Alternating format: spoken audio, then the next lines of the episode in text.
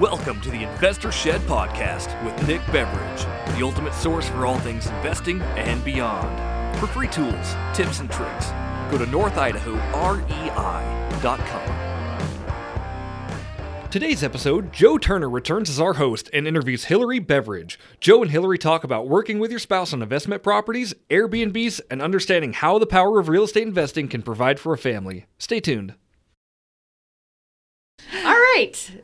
Today's guest, well, first off, today we have a guest host. I am filling in for Nick Beveridge once again because I am interviewing his amazing wife, Hillary Beveridge. We thought it'd be fun to get a take on the spouse's perspective of investing. I don't know if any of our awesome listeners have to deal with differences in investment philosophies and getting their spouse on board, if maybe they're more or less risk adverse. So we thought it'd be a fun topic and conversation, you know? Yeah.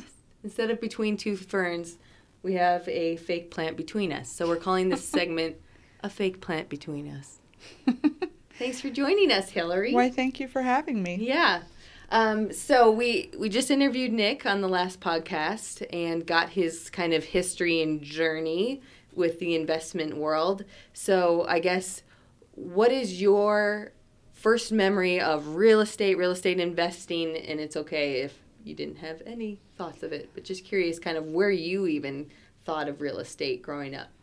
Well, I mean, you always hear about people investing in real estate. People buying houses and renting them out and keeping them and then selling them when they're ready to retire and living off of that income.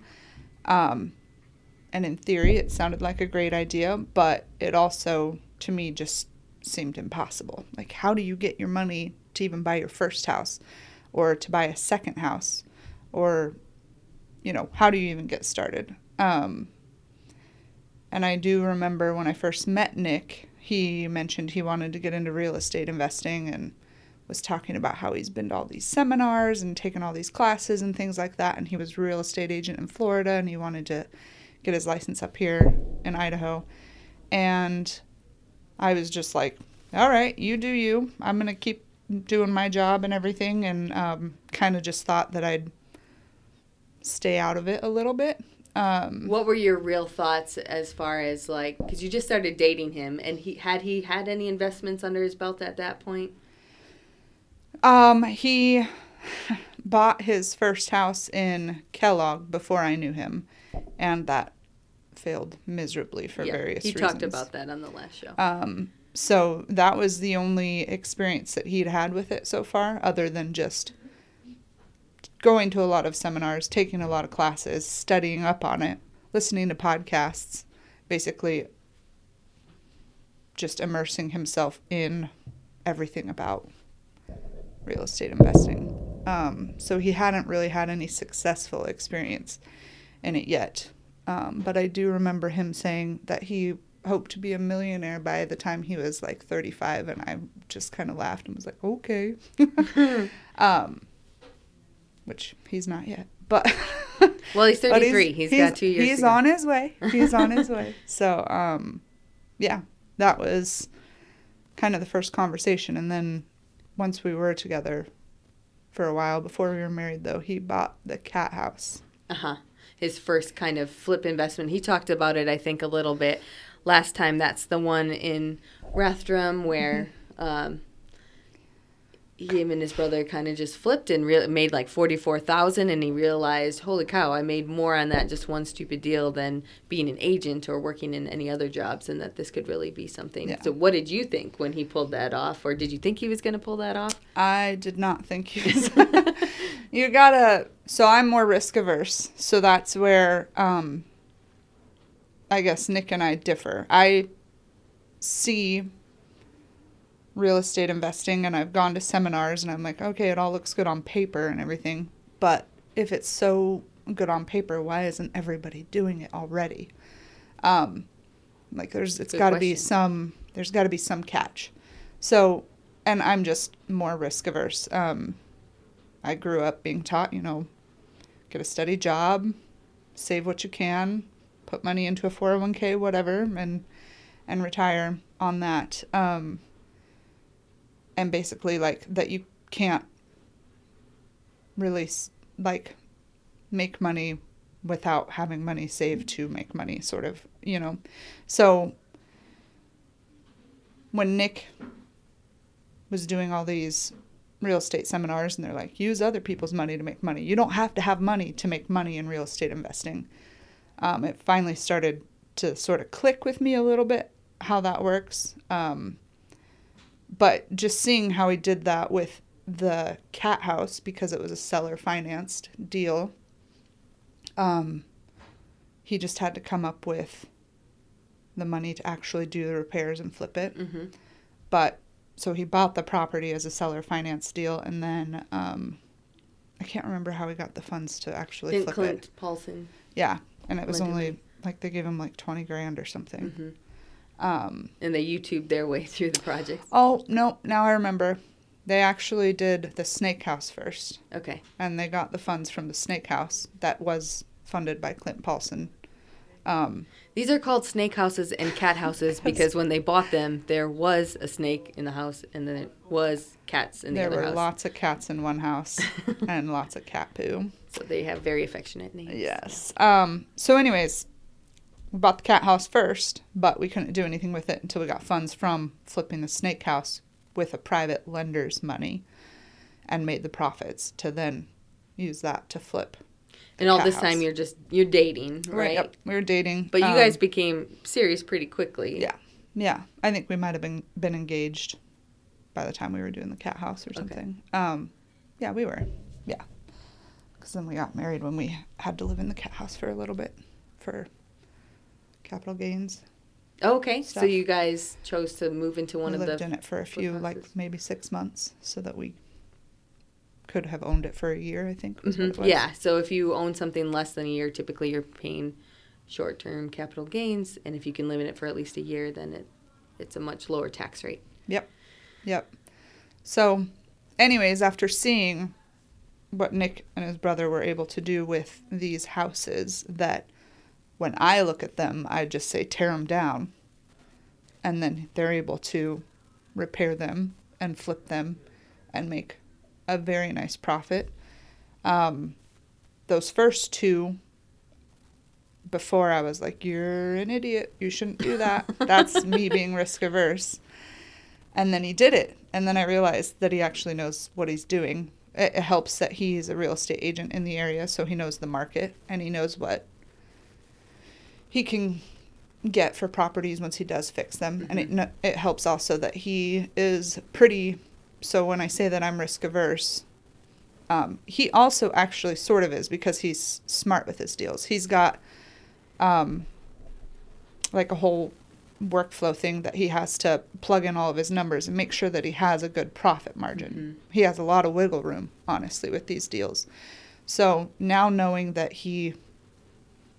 they're not just flippant risks that he's taking. He's not just flying by the seat of his pants and buying houses left and right and being like, maybe it'll work. Mm-hmm. He actually knows pretty much almost, 100% whether it's going to be a good deal or not. Even if we run into unforeseen costs, he's built in buffers for that, and we know that it's going to work mm-hmm. out. So basically at this point, even though I still see these properties and I think... tear it down if he seems to think that it's going to be good. I just let him go for it. So try and be supportive. Did your mindset change at all when you went from just dating to married and he's taking on these properties? Well, there are certain things, especially when we had our first child, when Aubrey was born. We were really broke right then. Like, I remember being in the hospital with her, and he's like...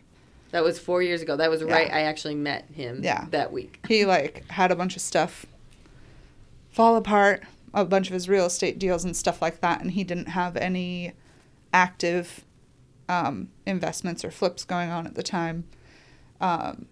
And so we just had a baby with problems in the NICU and stuff, and then he's like... I don't have any money right now. I should have had this money coming in from whatever deals, but they fell through. And were you working? I was working, and I had maternity leave and payment and stuff like that. So we were okay, but it was still, it was a little bit of, I guess, kind of like a reality check. Like, you know, it's one thing that I still had income coming in, but when you rely on two incomes, mm-hmm. It definitely was a little bit scary for a minute there. But he's since gone out and bought rental properties and stuff like that, which are cash flowing and have provided a big enough buffer on top of what he normally makes from buying and selling real estate and stuff like that, and just helping people buy houses or sell houses, that have replaced my income. So I don't have to work for the large bank that I used to work for. Yep, and that just happened pretty recently, At the start of this year. So about 6-7 months ago. Mm-hmm, yep. Yeah, so we'll go back a little bit, though, to when you're married now, you just had the baby. Where's your mindset with him as far as investing, and how did you handle that? I mean, I just really, as long as he had, you know, his money for his portion of the bills that he normally paid and stuff like that, mm-hmm.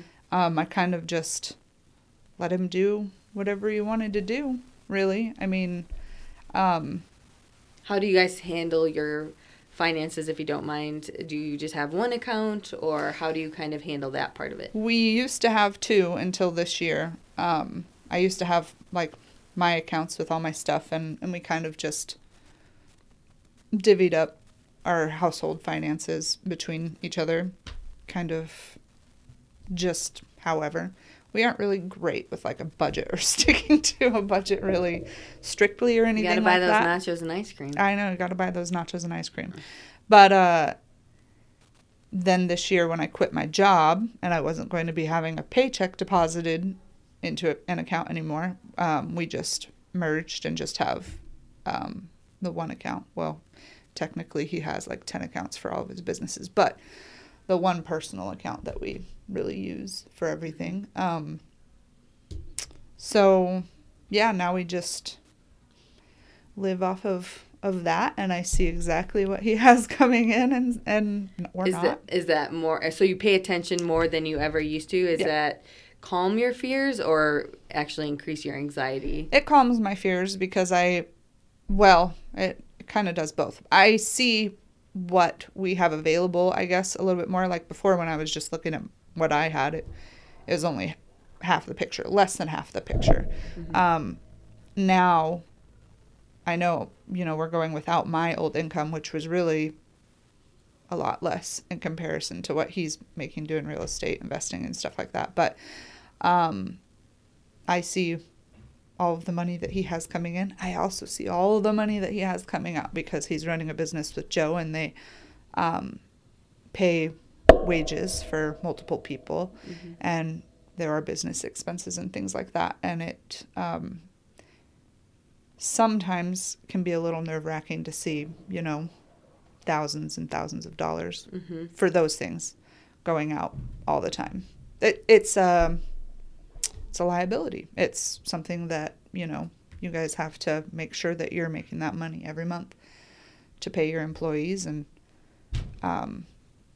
keep the business going, keep the businesses going. Yeah. So let's talk a little bit about, you quit your job January 1st mm-hmm. with the intentions to help Nick at all, or what what was the plan? It was to help Nick. So I am I'm supposed to be learning more about the flipping and investment side of real estate so that I can help him with those, so that he can focus on your guys' team and helping your customers buy or sell real estate, and all the things that you guys need to do to build your team up and stuff like that. So I am currently helping get all the permitting done for a new build for a house in Post Falls, a spec home. Basically. And then Nick has bought a property out in Rathdrum that, as long as everything goes through fine with inspections and everything, we'll be flipping that. And I don't think we've decided yet fully whether we want to keep it as a rental or, like, try and Airbnb it, or if we're just going to flip it and sell it. So that's still how do you feel about that? Is that like exciting, or are you like, well, I'm just, how do you feel? I like the 12th Street one because it's like everything's fresh from the ground up. It's there's not going to be much that's unexpected. We have all of our bids from our contractors and stuff. We know what the permits are going to cost. We know generally what lumber and everything is going to cost. So, I mean, like, I like that. It's a little bit, it's not as mushy, I guess, mm-hmm. of a deal. We know once it's built with the square footage and the bedrooms and the baths and the shop that we're going to put on there, what it's going to be worth and what basically what we're going to make off of it. So I like that one. The one in Rathdrum scares me a little bit because it's an old house. Mm-hmm. It's a really old house. And while it looks like generally it just needs like some light-ish cosmetic fixes, it's not anything that was like a complete gut job like the cat house or anything. Mm-hmm. It's still really old. And it just worries me about what we're going to come across with it, sort mm-hmm. of. But, like I said, he always builds in these buffers, and he has margins that are acceptable to him, and he did all the math and the homework on it. And yeah, and there's lots of options. Like you said, you can keep it as a rental. You can mm-hmm. just flip it. You could Airbnb it. You could tear it down and put a 5-plex on it, from my understanding. Yeah, so it's a great long-term play, yeah. potentially, is what we were just talking about. So, yeah. Yeah, I mean, it's a lot of work, and it's a lot of moving parts, and mm-hmm. so I guess sometimes that can be daunting. I'm finding that can be daunting while I'm trying to help Nick with this side of his business. There are a lot of moving parts. There are, and there are also 2 children involved. Yeah. How old are they? Aubrey is 4, and Holden is 1.5. So how are you balancing all of this? Fortunately, I mean, they're in daycare most of the time, but with all of the fun things that have been going on this year with COVID and everything, there have been some times where their daycares have been shut down, or they just have a runny nose and I just don't feel comfortable bringing them in there, and I just want to make sure that they obviously aren't having any symptoms of anything. You know, if I bring them in there, I want to help keep everybody we come into contact healthy. So there's a little bit of anxiety for dealing with that in this day and age.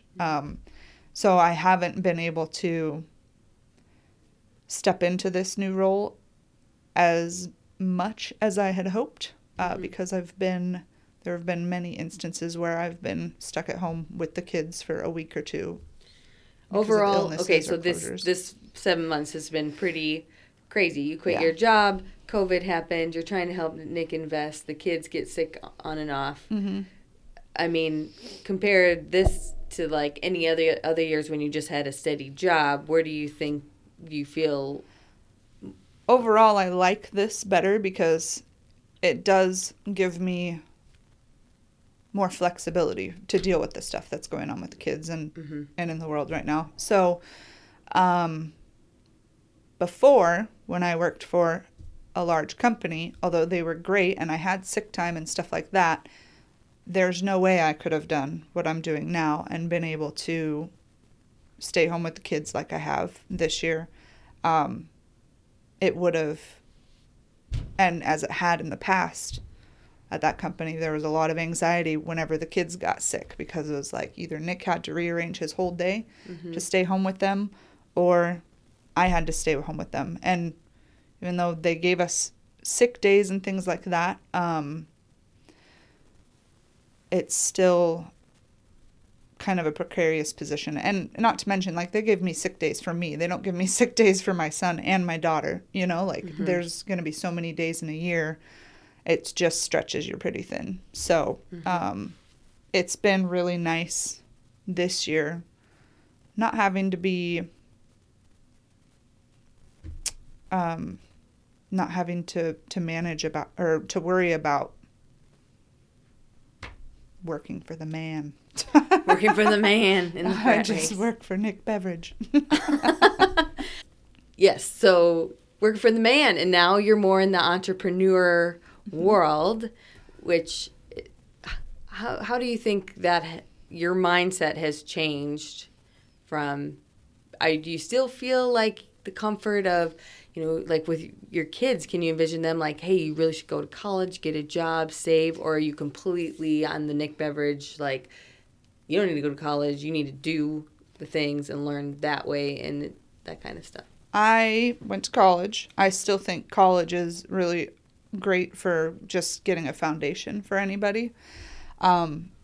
I think there's a lot of experiences that people can have in college that they wouldn't be exposed to otherwise, a lot of different points of view and things like that, and just knowledge. So I will still hope that my children choose to go to college, but I definitely don't think it's the end-all, be-all. Obviously, Nick has taken a different path, and he's very successful in it. And whether you get your learning through, you know, traditional, structured college, whatever, or you choose to go to a bunch of seminars and listen to podcasts and educate yourself and go to real estate class or whatever, I think you just have to be passionate about it, really, honestly. Like, case in point, I went to college. I wasn't passionate about what I was doing before. Mm-hmm. My husband didn't go to college. He's passionate about what he's doing. He makes a lot more money than I ever did. So I think if you're passionate about what you choose to do in life, mm-hmm. and you enjoy it, you'll most likely be successful.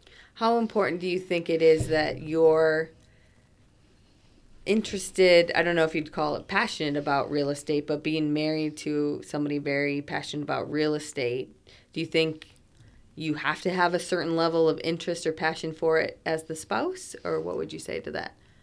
I mean, I think that you have to be aware of what they're involved in. I think it eases my mind to know what he's doing. And when he explains to me, you know, this is my calculator that I use to figure out whether a deal's worth doing or not, mm-hmm. To know exactly how he decides to do a deal or not, mm-hmm. That eases my mind. So he lives very hard by the 75% rule. Mm-hmm. Is that right? Do you want to explain that? I don't know that I mean, basically, what he buys the house for and what the funds that he needs to flip it and any fees and things like that, they all have to come in under 75% of what the after repair value would be. So mm-hmm. basically, as long as, you know, he sees a 3-bedroom, 2-bath house or whatever, and he knows that if it's fixed up nice, it can sell for $300,000, and he gets this deal for, well, I don't have a calculator right now, so I'm not going to go into the math, but basically all in for under 75% of that, then he knows it's a good deal. Then he's got that 25% buffer, basically, mm-hmm. that's going to be profit, hopefully.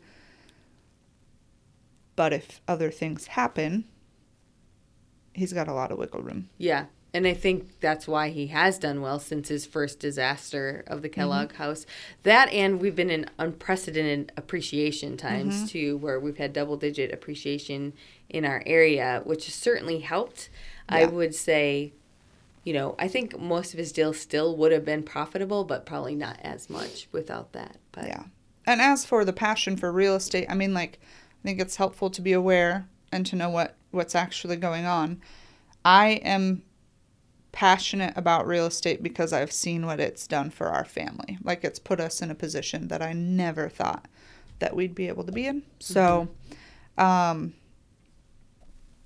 an about way, I'm passionate about real estate, but more just because I know that it's worked out really well for us so far, and it's going to be, we're all in now. So, yeah, it's going to be the vehicle for a bit. For doing everything that we want, mm-hmm. and getting everything we want out of life and stuff like that, and being able to take care of our kids. And do you have any interest in listening to, like, Bigger Pockets podcasts or reading books, or where do you stand on your own self-education about it? I generally don't choose to do that on my own, more because I have two very small children and I don't have time, mm-hmm. really, to read that much at all right now. Or do anything that I want to do on my own. Mm-hmm. But on the few occasions that Nick and I have been able to like go on road trips or something without the kids, we'll usually listen to Bigger Pockets, or he has the audio book for now I can't remember what it's called. Millionaire Real Estate Investor. Or... There's Rich Dad Poor Dad. We listened to that one, and then the one from, is it Carnegie? Think and Grow Rich. No, oh shoot, now I can't remember. But it's old. It's super old. I think it's gonna drive me crazy. Yeah, I'm trying. How to make friends and influence people. Yeah, that one. That one. That's it's all good. Mm-hmm. Yeah, that's a lot of good ones. And they are really. A lot of it is just like reaffirming things that you've learned your whole life. Mm-hmm. You know, like you can only be as successful as the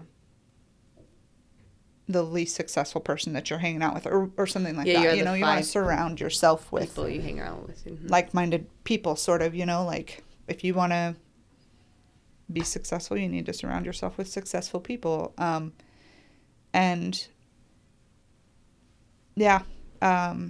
like-minded people and stuff like that. I think especially your guys's REI event that you do every month. Mm-hmm.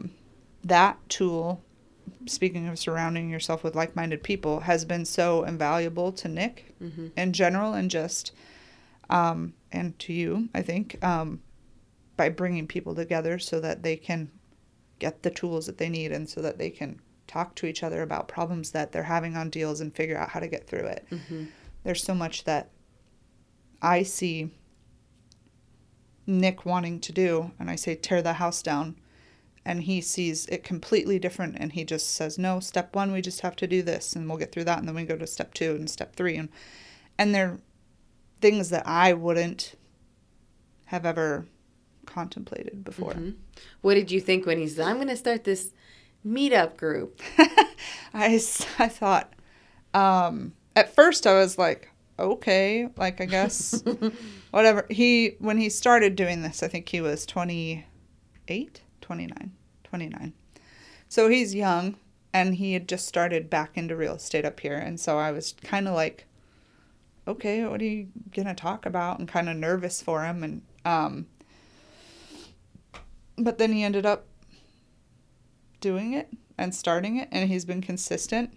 Mm-hmm. I kind of thought it would just like fizzle out, and maybe it wouldn't, but it's gained a bunch of momentum, and I think a lot of people rely on it happening every month.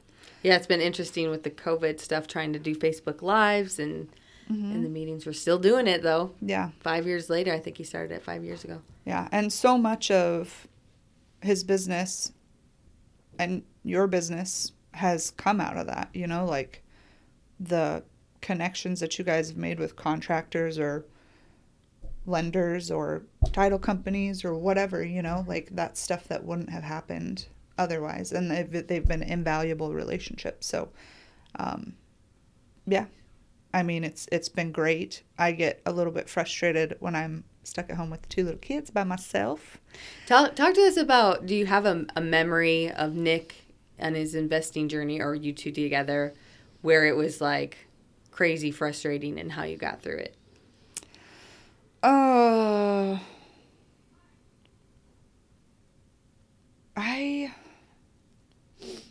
I mean, generally,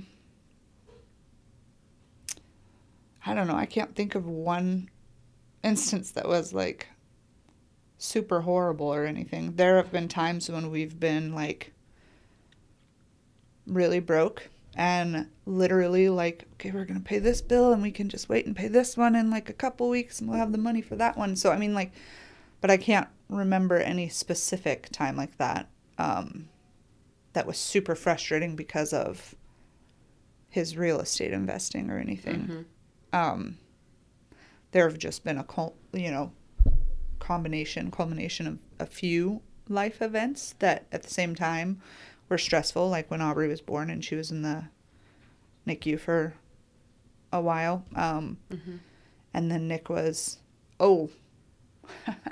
Yeah, and Nick was just trying to still do real estate while we're having to be at the NICU for this baby and stuff like that. And then we were broke on top of it. That was a little bit frustrating or unnerving, I guess. Mm-hmm. There have also been... Were you like, get a real job? I can't take this inconsistency anymore. And that's the other thing. So my old job, I'd go into work, I'd get done. I didn't have to bring it home at all. Mm-hmm. There are so many times where...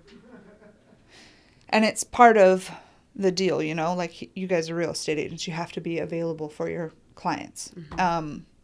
And buying houses for your clients, they're, you know, not normally buying a ton of houses all the time. It's an emotional deal for them. And a lot of times clients are calling a lot. They need a lot of hand-holding and reassuring and things like that mm-hmm. through the buying and selling process. And you guys are on your phones all the time. So when Nick comes home, sometimes it's really frustrating to be like, okay, we're going to sit down and have dinner, and we're going to have to try and corral the kids and get them to sit down and eat dinner with us. And then his phone rings. Mm-hmm. But he's got to take it or whatever, you know. So there's a lot of times where I think maybe the parenting aspect, I feel like, is maybe a little bit more difficult because of that. But then also he has a lot of flexibility. So mm-hmm. it's two-sided. He has a lot of flexibility sometimes to just be able to take our daughter to Silverwood on a day that, you know, that never would happen with a regular job. Like, mm-hmm. you're not going to take time off to take your kid to Silverwood, right. But he can make his own schedule. So mm-hmm. Those are things that are positives. Mm-hmm. Gotcha. Too. Yeah, we were, when we went and got married in Mexico, he was on the phone the entire time. Oh, I didn't know this. With somebody. And with a client, I hope. With a client. And it got really frustrating because it was just really frustrating to be like, we're literally 3,000 miles away. Yeah. We hardly have service here. And yet... So both those incidences, when Aubrey was born and you got married, he was just a single agent. Have you seen any changes now that he has a team, or is he still... Now that he has a team, he has a lot more flexibility. Okay. A lot more flexibility. Mm-hmm. There's a lot more... There's more of a foundation built up, you know? Mm-hmm. Like, if something happens with a client and we're on vacation, he can ask you to help out. Or he got sick the other weekend or whatever, mm-hmm. and he reached out to you to see if you could help with some of his showings and things like that. And so now that you guys have the real estate team, he's got a lot more flexibility with that. You know, there's a lot more of support mm-hmm. there. He's not bearing the whole burden financially. Mm-hmm.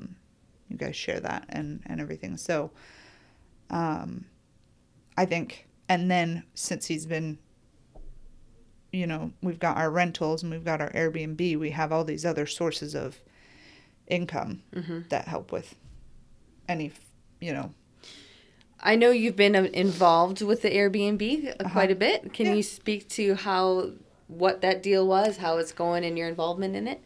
Well, we technically have... two. One of the apartments. That's right.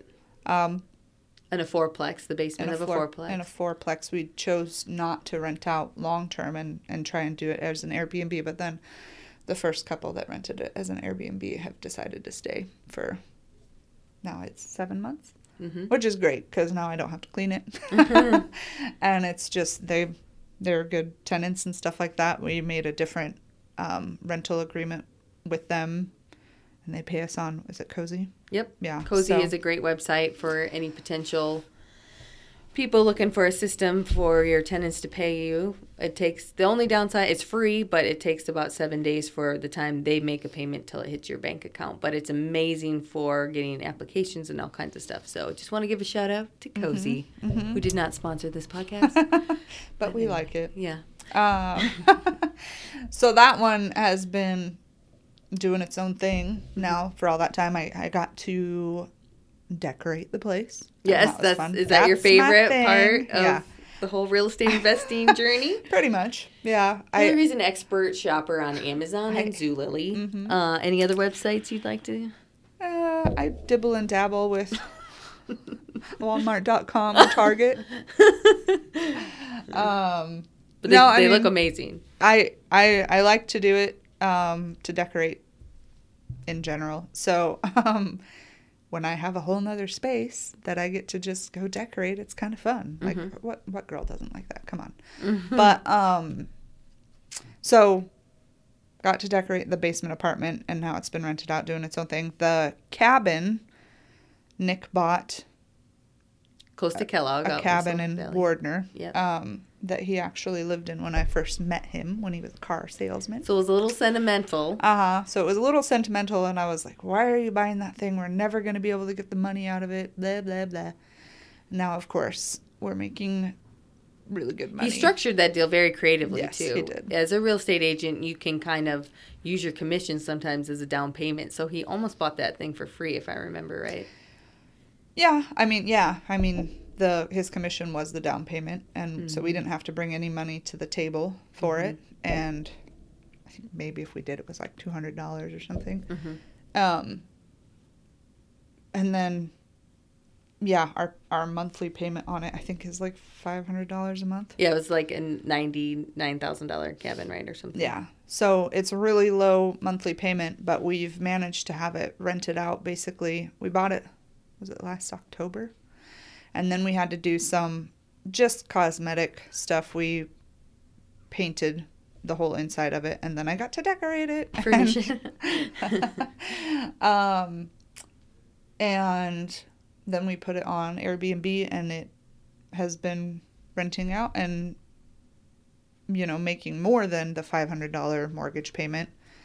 I think with mortgage and water and everything, we have to clear like $800 a month or something to break even. And we had a couple come over to this area from Seattle at the start of March. I think they were getting away from the lockdown and everything, and they quarantined basically at our cabin for 3 months, and they paid full price for it for 3 months. So it's been, and then we've had people in it all summer long. It sleeps how many? It can sleep eight. Yeah. Was it difficult to set up on Airbnb, or how did that process go for you? Not horribly difficult or anything. It's Nick is like the owner, and I am co-host. So, he just made me a co-host for the property, and then we put all the pictures on there and everything. We had Jeremy, our photographer with Ginger Snap, go out and take some professional photos of the place once we got it all decorated and everything. And just put those online, wrote up a description and everything. And it's really just walk through Airbnb makes it very intuitive. You just... Did you put it on VRBO too? I did not do the cabin on VRBO, just for various reasons. I probably should. But even with the other one, the basement apartment, we only ever got one booking on VRBO. With that one, I don't like VRBO as much as Airbnb. It's definitely not as user-friendly. Yeah. So so I'm kind of being stubborn and just doing Airbnb. I don't believe I like it better. Then you don't have to manage. This podcast sponsored by Airbnb. Yeah. No. Then you don't have to manage two calendars, which they honestly just link up and stuff like that. But... for some reason, from my phone, I was looking at the calendar, and it didn't show my VRBO booking, and I was all freaking out, like, ah! And then I got... So how much time would you say it takes you to manage it? What, do you also clean it, or how do you do that? At the moment, I clean it sometimes. We've got one gal who is cleaning it occasionally for us. I am very particular about how it's cleaned. And just with timing and things like that, I think I need to get some other people out there to clean it just to make sure that... Because the girl that's cleaning it right now also has another job. So just need to make sure we have people available to clean it. since I am just working for Nick right now, if I have availability, I'll go out there and clean it to save us the money for the cleaning, which is not that much. It's like $85. So, and it's built into the Airbnb cost. Mm-hmm. So it's really just whatever. But if I don't have anything else to do, I'll go out and clean it. Mm-hmm. There, one drawback so far is that there's not trash pickup out there. Mm. It's kind of a secluded spot. There is the ability for it. Like, they maintain the road and everything, and it's... But we need to call and set that up. And then also, we'd have to figure out if they'd have to bring the trash all the way down. It's like a quarter-mile long driveway. Mm-hmm. So if we had to bring the trash all the way to the end, I don't know if that would really help people who are staying at the Airbnb. Like, oh, do you want to go trek down the garbage cans a mile in, or, you know, a quarter mile down the road? Right. So there's some little things. Like, I drive out there when we do have people staying there for long term. I drive out like every week and a half or 2 weeks and pick up a bunch of trash and take it to the dump. Uh-huh. But otherwise, it's... You know, other than cleaning, which I just need to get more people involved so that I have consistent stuff going on there, then I would very rarely. We just have to respond when people ask us questions about it, mm-hmm. or whatever on Airbnb. Has that been fine? Is it getting annoying to have It's been fine. Yeah. There's really only in the winter time there were a couple of guests who... And I say in the listing, you know, that the road is maintained, but it can get icy. We live in North Idaho and it snows here. So mm-hmm. make sure you're driving a good car that can get back there mm-hmm. on potentially icy roads. And so there have been a couple of times where people have been like, can you come help us? We're stuck or whatever. Mm-hmm. And I'm like, we live 45 minutes away. Like, yeah. I mean, fortunately, one time Nick was able to go out there. And he's like, the girl just wasn't driving fast enough on the road. So, which can be scary to drive fast on icy roads. But mm-hmm. It's kind of a little hill and you got to get up over it. Mm-hmm. And then somebody else got stuck, but then they were able to get themselves out before. Gotcha. Yeah. So otherwise it's been really easy. There are improvements that we have been making to the cabin, but that's what we want to do. Mm-hmm. We don't necessarily have to do it for the Airbnb, but we added a deck and outside seating, so then, you know, we could potentially up our price on it, mm-hmm. or whatever. We want to put in a hot tub eventually. Yeah. Then we'll be able to... I think that'll definitely raise your price. Yeah, then we'll be able to charge more for it. But there's also, if we add the hot tub... We need to probably add do something with the electrical, because right now they'd have to tie it into the bathroom, and then nobody could use a hairdryer. Oh, so, yeah. Challenges. Yeah. This cabin was built in 1904, so it's got some, they're just little things. Do you have goals to get more Airbnbs, or do you feel like, I don't want to manage too many, or how do you feel about that? I think it could be fine to do a few more, even with, you know, if I got them set up kind of on autopilot with the cleaning and stuff like that. Mm-hmm. That's, if you have multiples, it's kind of a lot of moving parts. Mm-hmm. But we make money with it, so it's a very good investment. Mm-hmm. I'm not opposed to doing more, but if we do get more, I have to figure out different...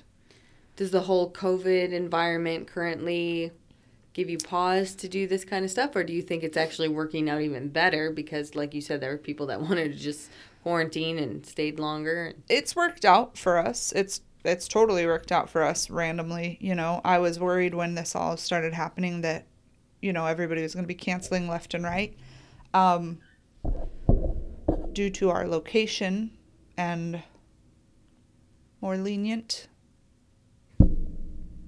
rules regarding COVID. Mm-hmm. I think a lot of people have still been wanting to come over here, mm-hmm. and that's made our cabin more popular. Mm-hmm. So it's helped us for sure. But I mean, there are certain things that I go in and clean the cabin. I'm like, hopefully nobody in here had COVID. Right. So, yeah. Just thoroughly cleaning. Yeah. I mean, and then I also want to make sure, and that's why I just want to make sure that the people that I do hire to clean the place know exactly what's expected. I want to make sure that it's, sanitized, so that I'm not putting guests who are coming to have a vacation into a potentially dangerous situation. Mm-hmm. So, yeah. Right on. Mm-hmm. So where would you say you will be 5 years from now? Retired. No. No, seriously. Good. No, I mean, I just want to get more involved with the business and keep helping build the business and build our retirement and stuff like that. Make sure we're set up. Do you have a goal for how many doors you want to have? I have not really thought about that. I mean, Nick's always kind of talked about like, oh, well, we could get this much. He was even saying the other day, he was like, well, with our rentals and stuff like that, we could potentially scale back on like how we spend money and just live really cheaply, and we could retire almost right now. Mm-hmm. I'm like, I don't want to retire on that yet. Yeah. So they call that lean financial independence. You just now have enough where if you had to quit, you could maybe do it. We'd be fine. But you want to get to fat fi. Yeah. I want to be able to take vacations and travel the world and pay for my kids' college, or help them at least with it and things like that. And honestly, I don't think Nick could ever sit still. So even though he's setting himself up so that he could potentially retire in 5 or 10 years, I don't think he ever will.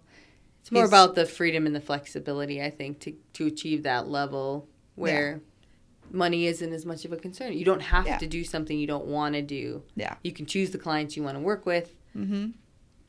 And not work with the jerks. And I think, for now, I don't know that I'd probably go crazy if I just really retired. Mm-hmm. My kids are going to be going into school in a little bit if they ever open back up. And then I'd really be like, for the majority of the day, like, what am I doing with myself? Yeah. And I just feel better about contributing to our and bettering our financial bearing and everything, just making sure that we're set up long term. Mm-hmm. Stuff happens, and I want to make sure that we're set up and that I'm working towards that and that I'm not just drawing on our reserves or whatever. Right. So do you have any like side passions or things that if you did retire you'd want to pursue more? I don't know. There are, like, I used to hike a lot. Mm-hmm. Used to go camping and backpacking a lot. I haven't really been able to do that since we've been so busy and had kids. Yeah. So, I mean, there are things like that that I'd like to do more. I've mentioned to you I have a plan to make some blankets, do some sewing, but I can never get around to it. Mm-hmm. I don't know. I have all these ideas of things that I want to do around the house, like I want to make some planters. I know how to make them. I just need the time to go and do it and go get the wood and do it. Yeah. There's lots of things that are always floating around in my brain. Yeah. That I'd occupy myself with, but play some pickleball with Joe and Cameron. It's about time. It's about damn time. What would you say for other couples struggling with, like, one person super entrepreneur, maybe a risk taker, and the other person isn't? Is there any advice you would give?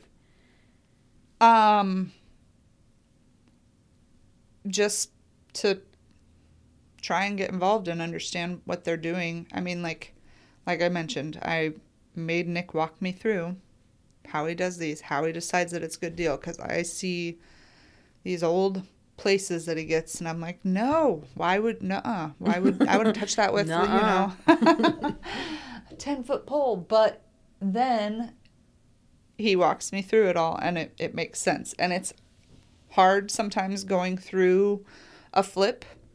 You come, you know, problem after problem after problem.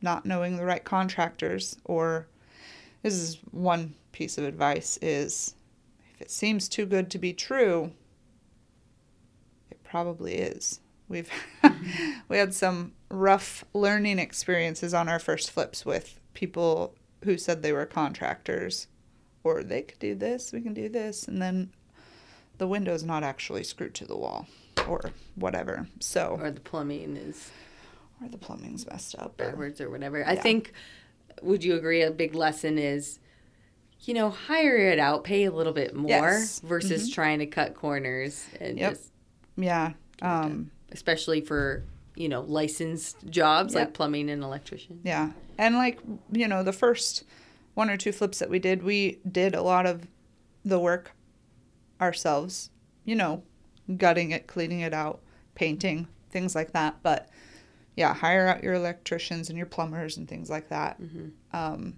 They're going to save you money in the long run if you just get it done right the first time, so that you don't have to spend money redoing something that was done incorrectly. And it's for your peace of mind. You know, you're going to resell these properties or you're going to rent them out. You want to have pride in your work and make sure that people are happy with what you sold them, and not thinking you're, you know, like a, I don't know. A loser. Ripping them off. What's the snake? I don't know. Anyways. Shady. Yeah, shady. Shady person. So anyways, yeah, we have been learning, you know, to just make sure that you know who you're working with. Mm-hmm. And if you have to pay a little bit more to get it done right, ultimately it's going to save you money, because you're not going to have to tear it out and have it redone by somebody who knows how to do it right later. Yeah. Probably would have saved you guys thousands in the long run if you would have just taken that advice. But. Yep. Also, I think getting a home inspection is another big lesson. Nick used to just walk through properties with a contractor, and now even when it seems pretty simple, it gets a home inspection.